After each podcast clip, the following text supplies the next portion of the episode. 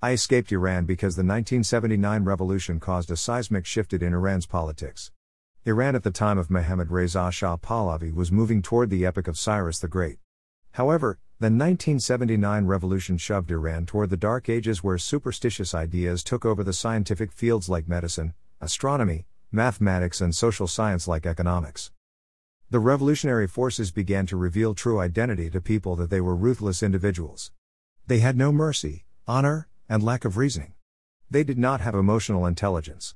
They were holding swords in their hands as the blood of innocent individuals leaked from the blade of their swords. The revolutionary forces were proud of their bloodbath and deemed their behavior to be divine. The above experiences left countless individuals with shock and awe. The strength of shock and awe overwhelmed numerous Iranians that they could not endure pain and suffering who accepted the self imposed exile with no prospect of returning to Iran. The diaspora found new countries as their adopted homes and wanted to live in a state of tranquility. They did not want to see an innocent person dragged in the street and faced barbaric punishment. The diaspora heard a warning from Khomeini that he will export his revolution to the rest of the world. Iranian diaspora did not want to relive the 1979 revolution one more time. The regime in Iran began to deploy its Trojan horses around the world. Each Trojan horse selected a nation to plant the seed of the 1979 revolution.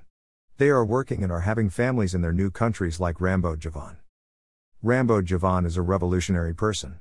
He is the essential element of the Islamic Republic of Iran, who immigrated to Canada with his wife. They have a son who was born in Canada.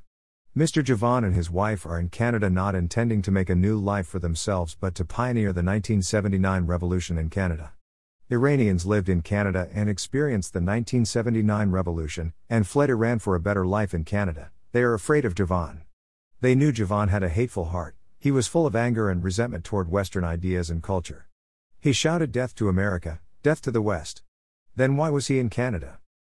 Canadian politicians from all sides of the political spectrum saw Iranians in the diaspora in a state of panic. Iranians did not feel indifferent about politics, the stagnant of Canadian politics received a handsome action from the diaspora community. Iranians made campaign contributions and took part in political life. Canadian politicians from different political factions enjoy seeing Iranians are panicking. They call politicians to stop allowing individuals like Javan to come to Canada because Canada is becoming unsafe for them to live.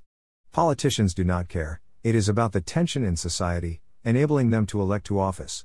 Politicians legislate laws to allow individuals like Javan or Mullah Rafsanjani to come to Canada and make Canada their homes.